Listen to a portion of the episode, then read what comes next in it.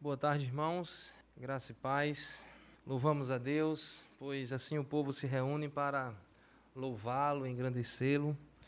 E eu convido desde já os amados irmãos a abrir o texto sagrado em primeira carta de João, capítulo 1. Diz assim a palavra do Senhor: O que era desde o princípio, o que temos ouvido, o que temos visto com os nossos próprios olhos, o que contemplamos e as nossas mãos apalparam com respeito ao Verbo da vida.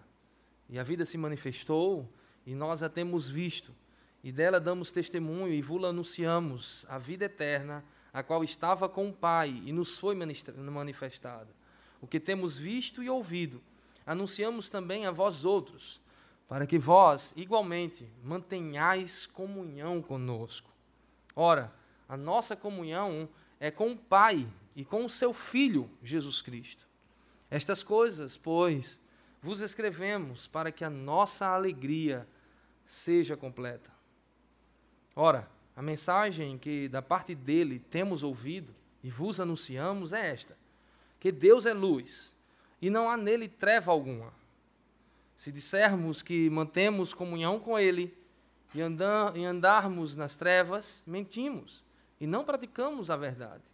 Se, porém, andarmos na luz, como Ele está na luz, mantemos comunhão uns com os outros.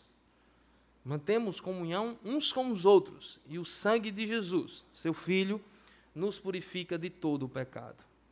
Se dissermos que não temos pecado nenhum, a nós mesmos nos enganamos e a verdade não está em nós. Se confessarmos os nossos pecados, Ele é fiel e justo para nos perdoar os pecados e nos purificar de toda injustiça.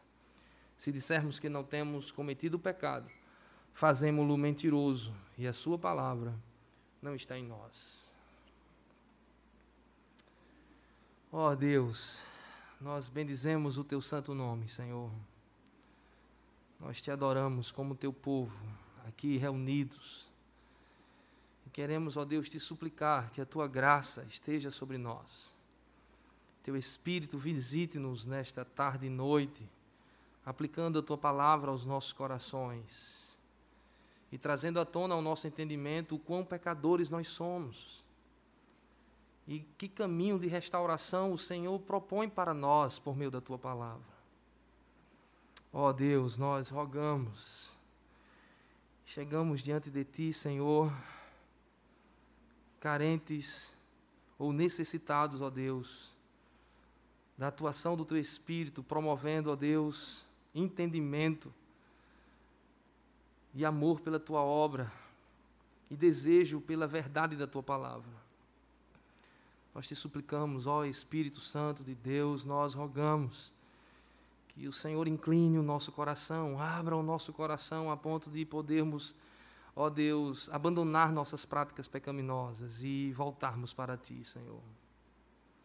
Queremos sair daqui com os nossos corações cheios de alegria por encontrarmos em Ti, ó Deus, consolo, por encontrarmos em Ti, ó Deus, as respostas que os nossos corações, dia após dia, almejam, Senhor.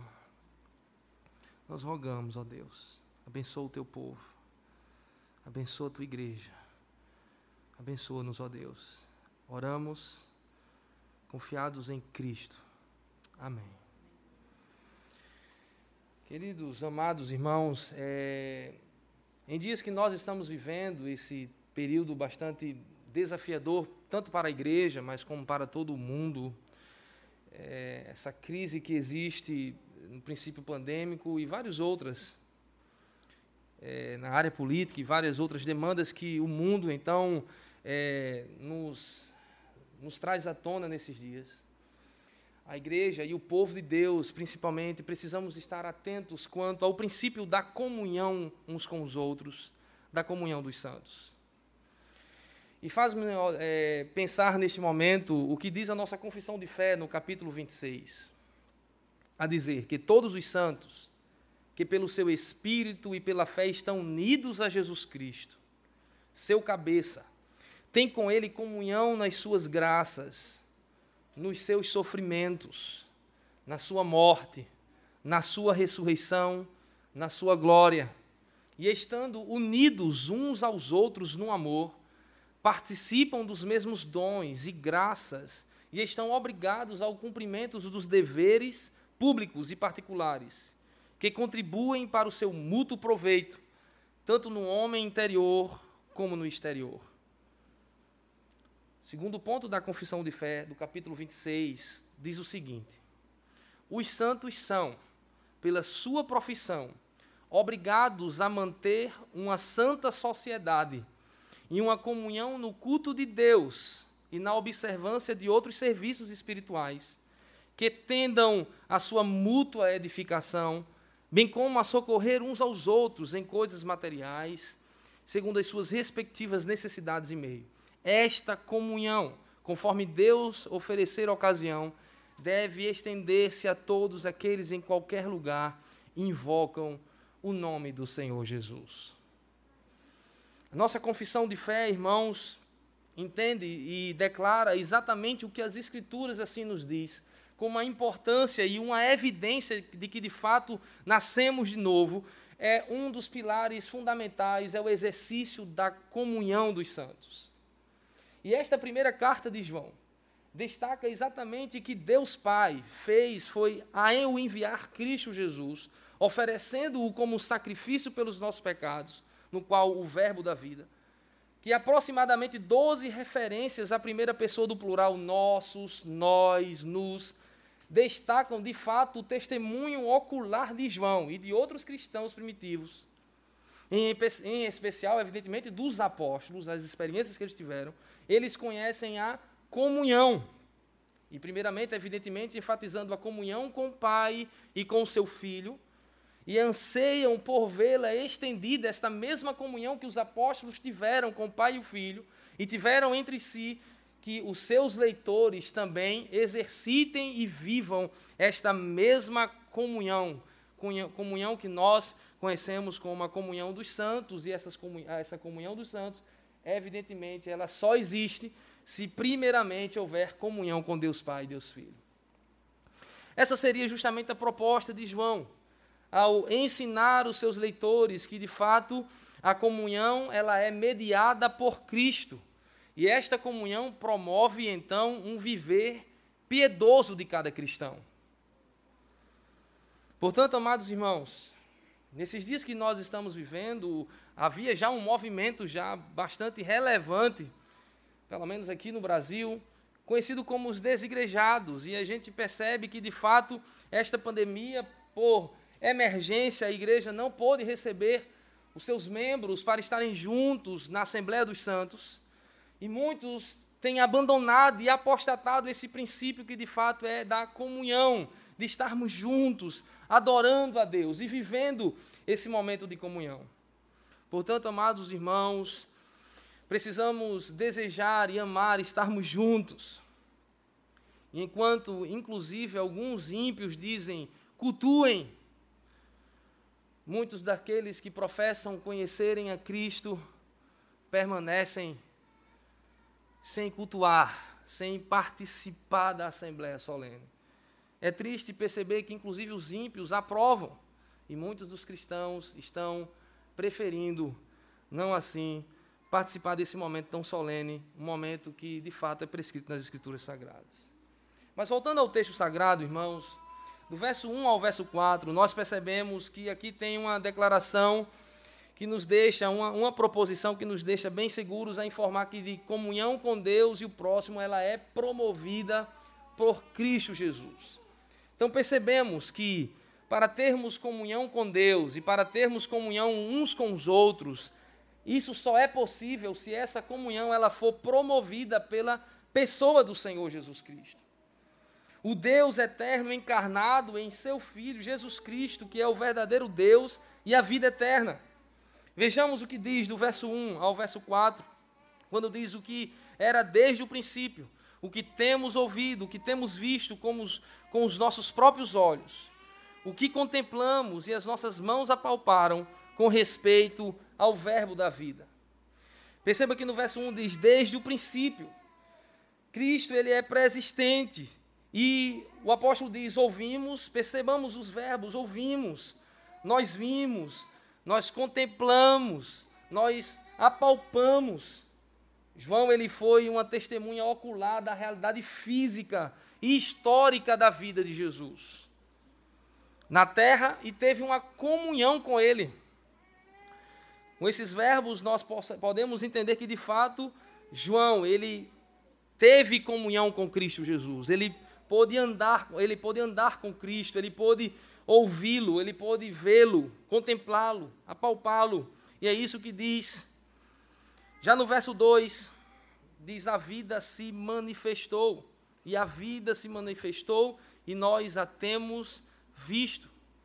E dela damos testemunhos, e vula anunciamos a vida eterna, a qual estava com o Pai e nos foi manifestada. O princípio da vida manifestada é que o nascimento de Cristo, a sua vinda, revela o único meio no qual o homem pode ter comunhão com Deus. É por meio de Cristo que João declara que ouviu e que viu e que andou e que pôde ter comunhão com Cristo. É por meio, por meio dele que a vida se manifestou. É por meio dele que a vida eterna pôde estar presente no meio de um povo pecador e caído. Por meio de Cristo, ela foi manifestada. A vida eterna refere-se à natureza e à qualidade da vida em comunhão com Deus. Uma vez unidos com Cristo, uma vez tendo esta comunhão com Cristo, podemos dizer que esta união possibilita então uma vivência de comunhão com o Pai, de comunhão com Deus. E posteriormente iremos perceber a comunhão com os outros, com os irmãos. Então essas duas verdades implicam a vida se manifestou, ou seja, Cristo veio, a sua vinda. Revela que de fato é por meio desta vida que foi manifestada por meio do Senhor Jesus Cristo, que faz com que o homem pode ter comunhão com Deus. Lembro-me é, do texto que o próprio apóstolo Paulo diz que é Cristo, o homem, que é o único mediador entre Deus e os homens, a saber, Cristo Jesus. Cristo é aquele que possibilita alguém ter comunhão com o Pai. Sem Cristo não há possibilidade de ter-se comunhão com Deus. É por essa razão que no pacto eterno, Deus, enfim, realizou é, e, e, e executou no Conselho Supremo da vinda de Cristo, para que os seus eleitos pudessem exercer a comunhão com Deus, mediada pelo seu Filho Cristo Jesus. E louvado seja Deus por isso, que é por meio de Cristo Jesus que nós podemos chegar ao Pai. É por meio de Cristo, por meio desta união com Cristo, que podemos nos achegar a Deus. É por meio desta comunhão. É por meio desta vida eterna que foi possibilitada por causa da vida de Cristo Jesus. Que obtemos essa vida eterna. A comunhão com Deus e esta vida eterna faz com que eu e que vocês possamos ter comunhão com o Pai. No verso 3, João ele traz uma palavra chamada anunciar, ou seja, a pregação do evangelho. O que temos visto e ouvido, anunciamos também a vós outros, para que vós igualmente mantenhais comunhão conosco. Percebamos, irmãos, o apóstolo, o apóstolo João, ele deixa bem claro que teve essa experiência com Cristo, ao fato de ouvi-lo, de viver com Jesus, mas o objetivo disto tudo era que aqueles leitores, aquele, aqueles seus irmãos, pudessem ter comunhão com ele, e não somente com o apóstolo, mas também com Deus. A proposta final, a, o desejo de João não era simplesmente mencionar as experiências que ele teve com Deus, com Cristo.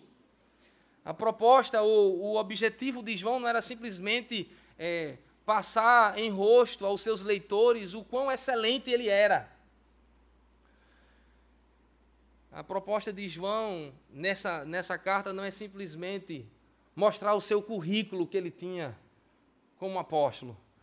Mas o desejo de João era que aqueles irmãos, podendo perceber a importância que ele teve ao fato de ter comunhão com Deus, com, com, com Cristo Jesus, eles pudessem também ter esta comunhão, não somente com João, mas ter comunhão com o próprio Deus, com o próprio Cristo Jesus. E o que temos visto e ouvido, anunciamos também a vós outros. A experiência que eles tiveram, estamos anunciando, para que vós, igualmente, assim como os apóstolos desenvolveram essa comunhão com Cristo, assim como eles andaram com Jesus e absorveram e aprenderam de Deus, e assim ele está anunciando para os seus leitores, certamente eles desejam que igualmente essa comunhão possa ser vista entre os irmãos. Portanto, anunciar, ora, a nossa comunhão é com o Pai e com o seu Filho. Veja o verso 3. Ora, a nossa comunhão é com o Pai e com o seu Filho Jesus Cristo. Perceba que a comunhão dos santos, ela é promovida e ela é gerada como resultado da comunhão que temos com Deus. Portanto, anunciar a pregação do evangelho não tem apenas o propósito de promover reconciliação do homem para com Deus. Muitos ímpios, de fato, ao ouvir o Evangelho de Deus, eles compreendem o Evangelho, as boas novas de salvação, e o Evangelho ele é poderoso para salvar o perdido. O Evangelho, como diz o próprio apóstolo Paulo, é poderoso para salvar, seja judeu, gentio, grego. O Evangelho ele tem poder de salvar aquele que está caído, aquele que está morto pela operação do Espírito Santo no ato do nascer novamente. Por pelo fato de ouvir e porque ouvistes, crestes no evangelho de Deus. Este evangelho, ele tem poder para salvar, mas não somente o evangelho, ele tem poder para salvar. Uma vez a mensagem do evangelho é anunciada, une também aqueles que a recebem. Então, o efeito da pregação do Evangelho, ele não só tem um efeito na vida do caído, na vida do perdido, mas o anúncio do Evangelho também tem poder para promover edificação na vida de todos aqueles que um dia receberam a Cristo como Senhor e Salvador das suas vidas. Portanto, João ele está anunciando o Evangelho para aqueles leitores. E o anúncio desse evangelho era para promover esta comunhão entre os irmãos, para que também vocês tenham comunhão conosco, é isso que ele diz. Todos os seres humanos, de fato, são pecadores. Mas os cristãos têm alegre comunhão com o Pai, com o Filho e uns com os outros, por meio do arrependimento e da fé em Cristo Jesus. Os cristãos e a igreja do Senhor ela não é uma associação que ela é unida por interesses particulares. Nós não somos meramente, a igreja não é uma ONG ou uma associação que faz com que pessoas se unam com um objetivo particular ou interesse próprio, com uma ideia que abraçou, mas a igreja de Deus, o povo do Senhor, ela está unida e ela pertence a essa comunhão dos santos porque esta união ela é gerada e promovida pelo próprio Deus que os serve, que no caso nós servimos. É o próprio Deus que faz com que essa comunhão seja gerada. E evidentemente essa comunhão cada vez mais ela é gerada pela comunhão que temos com o Pai e promovida pelo anúncio do evangelho do Senhor Jesus Cristo. João ele deseja isso, que a comunhão dos seus leitores possam cada vez mais é, serem evidentes no dia a dia. O anúncio do Evangelho, irmãos, promove comunhão dos crentes com o Pai e possibilita, pela mediação do Filho, tendo todos os crentes uma alegria completa, e é isso que diz o verso 4. Estas coisas, pois vos escrevemos, para que a nossa alegria seja completa. Seja completa para que possamos desfrutar esta alegria no qual tanto João enfatiza nessa primeira carta, para que possamos usufruir de uma alegria do Senhor, é necessário que venhamos a compreender o quão importante é desenvolvermos a comunhão com Cristo. Evidentemente aquele que pode desenvolver esta comunhão com o seu Senhor primeiramente e evidentemente precisa estar unido a Ele, filiado a Deus. Precisamos estar unidos com Cristo. E uma vez unidos, precisamos desenvolver esta comunhão com o nosso Senhor e não existe outra alternativa a não ser esta mesma comunhão com Deus vai nos impulsionar a estarmos juntos uns com, com os outros para a glória de Deus. Joy Bick certa vez disse que o povo de Deus ama o povo de Deus e não pode ser diferente disso. Caso seja diferente, é contraditório, porque uma vez tendo comunhão com Deus, este povo permanece então unido no Senhor e uns com os outros, para que possamos ter uma alegria completa. Evidentemente é necessário que termos esta comunhão com Deus Pai, Deus Filho e evidentemente uns com os outros. Já no verso 5 ao verso 10, irmãos, uma pergunta pode ser gerada para nós, para uma maior compreensão do texto. Como então? Como então sabermos se realmente temos comunhão com Deus? Porque não sei se você já passou por isso, mas se você perguntar a qualquer pessoa, ou a grande maioria das pessoas, se elas possuem algum tipo de comunhão com Deus, ela vai afirmar que sim. Né? Conheço a Deus, eu amo a Deus, Deus mora no meu coração, e aí vai. A lista é grande. Mas então, como então sabermos se realmente temos comunhão com Deus? E João traça alguns testes aqui para que de fato a gente possa realmente saber se temos comunhão com Deus ou não, se realmente nós é, nascemos de novo ou não. E existem alguns testes, ou melhor dizendo, existem alguns, alguns versos bíblicos que nos faz trazer essas respostas. Ele monta aqui um contraste da natureza de Deus e do pecado humano. No verso 5, ele diz: Deus, ele é luz. O texto diz: ora, a mensagem que da parte dele temos ouvido, mais uma vez ele enfatiza isso. Da parte dele temos ouvido e vos anunciamos é esta: que Deus é luz e não há nele treva nenhuma. Expressão, essa expressão reflete o contexto, o contexto do Antigo Testamento, no qual luz simboliza tanto conhecimento quanto pureza. O Evangelho de João, capítulo 1, verso 4 e verso 5, nos ajuda a entendermos isso.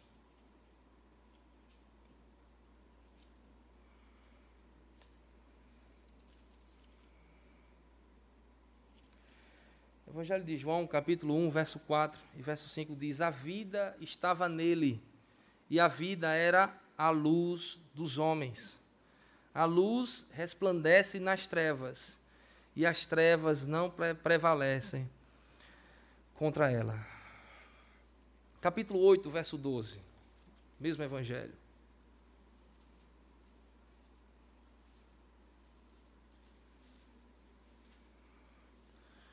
De novo lhes falava Jesus dizendo: Eu sou a luz do mundo. Quem me segue não andará nas trevas, pelo contrário, terá a luz da vida. 1 Timóteo, capítulo 6, verso 16.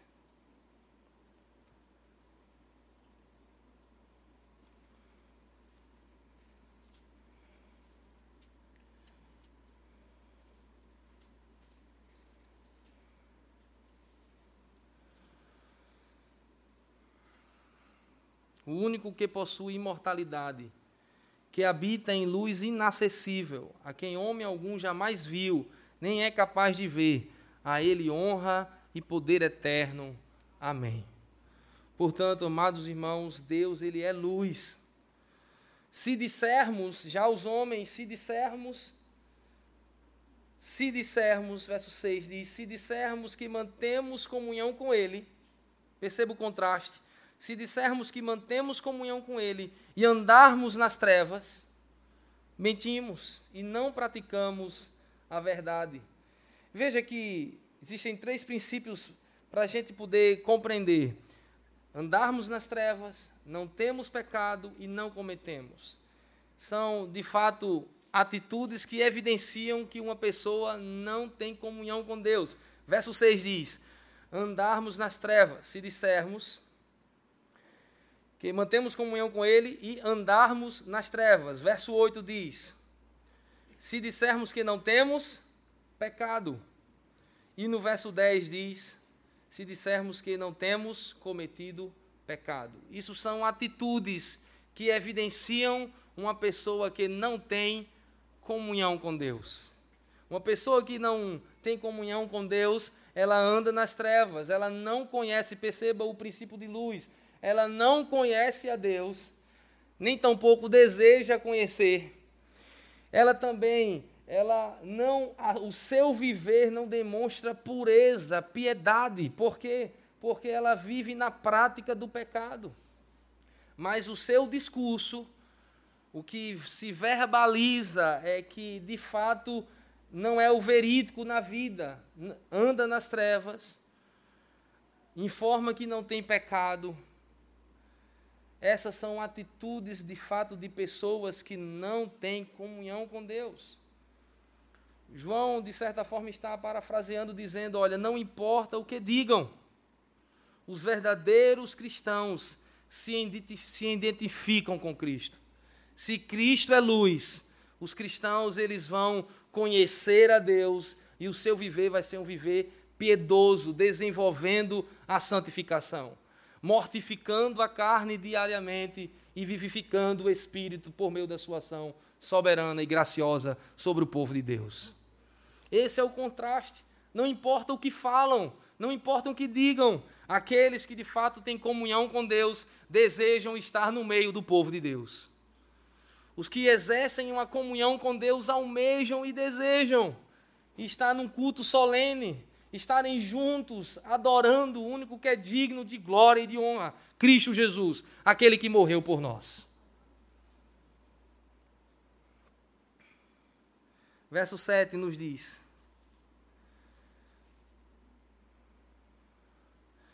E esse é o princípio: aqueles que não andam com Deus, não importa o que falem. Verso 7 diz: Se andarmos na luz, ou seja, se estamos na doutrina correta, se conhecemos a Deus segundo as Escrituras, se servimos segundo as Escrituras, se de fato desenvolvemos essa santificação, que é possível apenas na vida daqueles que um dia experimentaram o poder regenerador do Espírito. Se de fato andarmos na luz, como Ele está na luz, mantemos comunhão uns com os outros, e o sangue de Jesus, seu Filho, nos purifica de todo pecado. Portanto, irmãos, aquele que anda na luz, aquele que conhece a Deus, aquele que esse conhecimento é, recai na prática de vida, e é exatamente isso que significa piedade: conhecer e viver conhece a Deus, mas vive para este Deus, adora esse Deus, conhece esse Deus e vive para ele. Aí sim, esses possuem como esses que têm comunhão com Deus, e evidentemente aqueles que têm comunhão com Deus, o verso 7 nos diz, outra evidência, eles mantêm comunhão uns com os outros. Então, duas evidências claras daqueles que de fato possuem comunhão com Deus. Primeira, eles andam na luz. Eles têm um viver piedoso, eles conhecem a Deus, eles é, conhecem a doutrina do Senhor, eles ouvem os ensinamentos de Deus. Evidentemente, nós temos as Escrituras Sagradas. Eles são conduzidos pelas Escrituras Sagradas, mas não somente compreendem, não somente no campo intelectual, eles também vivem isso. E viver em comunhão com Deus significa também ter comunhão uns com os outros. Tem pessoas que fazem essa separação, né? Tem pessoas que dizem, e é tão contraditório isso, irmãos. Tem pessoas que dizem: Olha, eu já tenho comunhão com Deus, eu não preciso estar na igreja. Eu acredito que não leram esse texto. Muitos advogam o seu comportamento de estar longe do povo de Deus pelo fato de dizer que já têm um contato direto com Deus, que conhecem a Bíblia, que já fazem suas orações particulares, que igreja não é necessário, que ajuntamento não é necessário. Mas o que nós ouvimos e lemos aqui, irmãos, foi um ensinamento do próprio apóstolo que ouviu a Cristo, que viu a Cristo Jesus e tem anunciado aos, aos seus leitores para que eles possam desfrutar de uma alegria completa. E essa alegria completa é promovida pela comunhão que temos com Deus Pai e Deus Filho, mas também é promovida pela comunhão uns dos outros, daqueles que servem a Deus. Nós precisamos estar juntos, irmãos. Nós precisamos estarmos unidos, não porque é, é temos ideias, é, é, interesses pessoais. A nossa unidade, a unidade do corpo, ela é gerada e promovida pela comunhão que temos com Deus. Desejo de estarmos longe não é um desejo bíblico, não é um desejo gerado pelo Espírito. Pois é aqui, junto do povo, que nós aprendemos, que ouvimos o Evangelho, que somos alimentados espiritualmente e, evidentemente, que nós desenvolvemos por meio dos dons espirituais, assim que Deus derrama sobre o seu povo, para que possamos, então, edificar uns aos outros e glorificar a Deus por meio da nossa vida. Não permitamos que esta pandemia nos afaste. Não permitamos que esse momento que estamos enfrentando venhamos a preferir estar longe.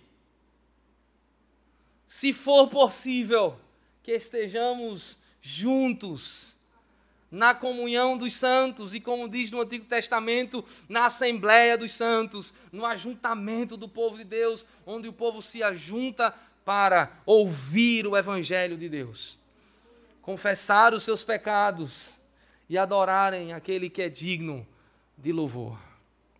Se possível, estejamos todos juntos, glorificando a Deus. Portanto, Andar na luz é ter um viver piedoso. O resultado desta forma de viver resultará de fato em comunhão. Verso 8 nos diz: Já aqueles, se dissermos que não temos pecado nenhum, a nós mesmos nos enganamos e a verdade não está em nós. Esta é uma característica, uma evidência daqueles que de fato não conhecem a Deus. Aqueles que não conhecem a Deus, ouçam, aqueles que não conhecem a Deus, sempre têm um coração impenitente, um coração endurecido, que, embora seja admoestado e exortado, são incorrigíveis, porque na sua mente eles não pecam. Não é isso que diz aquele princípio de disciplina que nós tanto utilizamos de Mateus capítulo 18, no exercício da vida cristã, os oficiais assim se, se utilizam desse texto para justamente prestarem a sua jurisdição para o povo de Deus, princípio de Mateus capítulo 18, onde o próprio Cristo nos ensina de admoestar o próximo quando ele está caído, mas com um objetivo final para que este mesmo se arrependa dos seus pecados. Mas nós percebemos que o próprio Cristo alerta e ensina de que se este, este que foi admoestado permanecer com o coração endurecido, considera-o como publicano, considera como gentil. Ou seja, termos um coração endurecido, incorrigível, que mesmo ouvindo as verdades do evangelho, permanecem com seus comportamentos porque imagina que não é pecado, embora a Escritura declara: esses tais não possuem comunhão com Deus, por mais que falem, por mais que professem, por mais que digam a todos que possuem comunhão com Deus. Irmãos, não é fácil encontrarmos muitos dos nossos meios que de fato professam isso, que muitas vezes utilizam-se muito bem da Bíblia conhecem Antigo e Novo Testamento, por que não dizer, frequentaram academias teológicas e que advogam para si que têm comunhão com Deus longe do povo de Deus. Irmãos, a Bíblia nos diz que aquele que tem comunhão com Deus tem comunhão uns com os outros. estar junto dentre os irmãos. Verso 9 nos diz: Verso 8, perdão. Não temos pecado. Quando se diz que não temos pecado, eles estão se enganando. A nós mesmos enganamos. O tempo presente, o pecado permanece na vida de todo cristão, inclusive na vida do, do já idoso apóstolo João. Nós, todos nós somos pecadores. Se confessarmos, verso 9, se confessarmos os nossos pecados, Ele é fiel e justo para nos perdoar os pecados e nos purificar de toda injustiça. Perceba que João, ele se inclui como pecador.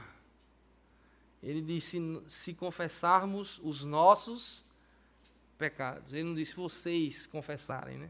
Se excluindo dessa realidade de natureza pecaminosa. Se nós se confessarmos os nossos pecados, Ele nos perdoa. Coração endurecido evidencia aquele que não tem comunhão com Deus, mas um coração que tem um coração contrito cristão que de fato entende esse momento, inclusive litúrgico, de contrição, de fazer menção dos seus pecados, de suplicar perdão pelos seus pecados. Este é um coração que compreende o Evangelho, entende e desfruta da comunhão com Deus. Inicialmente, para receber a salvação, é necessário confessar os seus pecados. E para manter comunhão com Deus e uns com os outros, é necessário também manter-se essa prática de confissão de pecados. Perceba o que o Evangelho faz.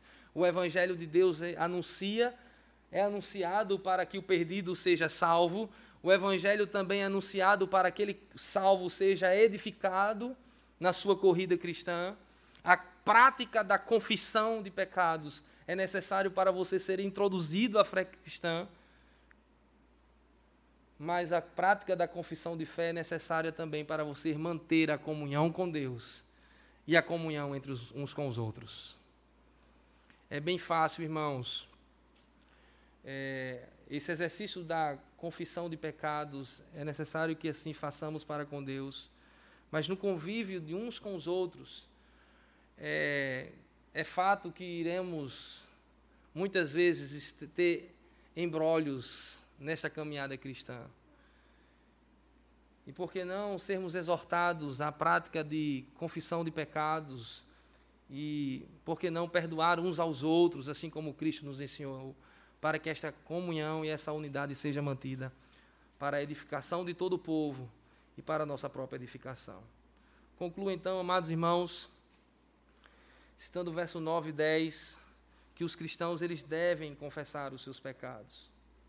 No entanto, João também deixa claro que o persistente pecado sem arrependimento não é marca de um verdadeiro cristão. Deus ele não inocenta o culpado. No capítulo 3 dessa mesma carta, verso 6, diz assim: Todo aquele que permanece nele não vive pecando. Todo aquele que vive pecando não viu nem o conheceu. Verso 9 do capítulo 3. Todo aquele que é nascido de Deus não vive na prática de pecado, pois o que permanece nele é a divina semente. Ora, esse não pode viver pecando, porque é nascido de Deus. Verso 10 do capítulo 1. Finalizo então a informar: se dissermos que não temos cometido pecado, fazemos-lo mentiroso e a sua palavra não está em nós. Uma pessoa, conforme eu já falei, pode ter ouvido e concordado com a mensagem do Evangelho, mas essa mensagem ainda não se enraizou nela, caso não tenha reconhecido o seu pecado. É comum, irmãos, termos aqueles que compreendem em certa medida o Evangelho, pois o Evangelho ele é lógico, ele é racional. Há a possibilidade do ímpio compreender determinados elementos do Evangelho, concordar com determinados elementos do Evangelho, conviver com a igreja, mas se de fato o reconhecimento do pecado, se não houver o um novo nascimento, impossível é este ter comunhão com Deus e comunhão uns com os outros. Portanto, amados irmãos, eu gostaria de trazer algumas implicações práticas quanto a tudo isso que nós aqui ouvimos. Acredito que nós ficou evidente para nós nesta tarde e noite que esta comunhão que o João está ensinando, ela é uma comunhão que ela é mediada por Cristo. E esta comunhão mediada por Cristo, ela vai inevitavelmente promover um viver piedoso. Então, em primeiro lugar, precisamos entender que eu não posso exercer uma comunhão uns com os outros se ela não for gerada pelo próprio Senhor Jesus Cristo. Isso já nos traz à tona alguns princípios, como não adianta é, querermos fazer um modelo de unidade humano meramente partidário. Isso vai acontecer. O partidarismo, as separações mesmo internas, isso são separações e uma comunhão gerada e promovida por um coração pecaminoso. Mas quando a unidade ela é gerada pelo Espírito, promovida por Deus, ela promove unidade do corpo, edificação mútua. E que venhamos a desfrutar e desenvolver esta comunhão que é gerada pelo Espírito Santo de Deus. Por fim, precisamos entender que não importa o que digam, não importa o que muitas vezes nós mesmos dizemos e afirmamos que temos comunhão com Deus. Se nós não, nós não estamos vivendo um viver conforme as Escrituras sagradas, o que devemos a fazer neste dia é confessar os nossos pecados e nos voltar para Deus. Portanto, você que me ouve nesta noite, se porventura em algum momento você pensou isso, que há possibilidade de você ter uma vida cristã longe da igreja, longe do povo de Deus. Uma vida cristã sozinho, porque alguém lhe disse, você entendeu que você é, é, é igreja. Tão contraditório isso. Que você, na sua individualidade, é igreja. As Escrituras te corrigem nesta noite te admoesta nesta noite. Para que você se arrependa dos seus pecados, por mais que você tenha um nível teológico avançado, intermediário ou o que seja. O que você precisa é ter um coração contrito e se voltar para Deus e voltar-se para a comunhão dos santos. Se você nasceu de novo e se de fato você tem comunhão com Deus, você precisa confessar os seus pecados. Não permita-se, mediante a pandemia e mediante o desejo do teu próprio coração caído, pecaminoso, de viver a sua vida seguindo os seus preceitos e a sua própria vontade do seu coração, nós não vivemos para nós mesmos. Aqueles que vivem para si mesmos estão enquadrados em Romanos capítulo 1, que o próprio Deus os entregou às suas próprias paixões, suas próprias vontades nós vivemos para Deus. E o Deus que nós servimos é um Deus que permite termos comunhão com Ele, mediada por Cristo. E essa comunhão com Ele faz com que estejamos como um uns com os outros, vivendo em amor para a glória de Deus. Volte-se para Cristo e deseje estar no meio do povo de Deus. Faça isso urgentemente para que possamos desfrutar uma alegria completa. Oremos ao Senhor.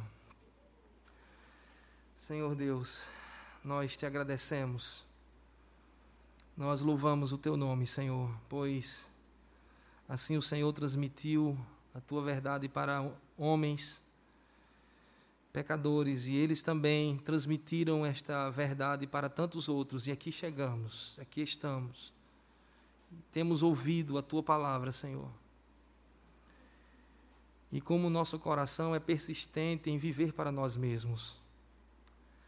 Como o nosso coração ele é tendencioso a vivermos os nossos próprios interesses. Muitas vezes nós não estamos dispostos a amar uns aos outros, a querermos repartir, a dividir, a se submeter.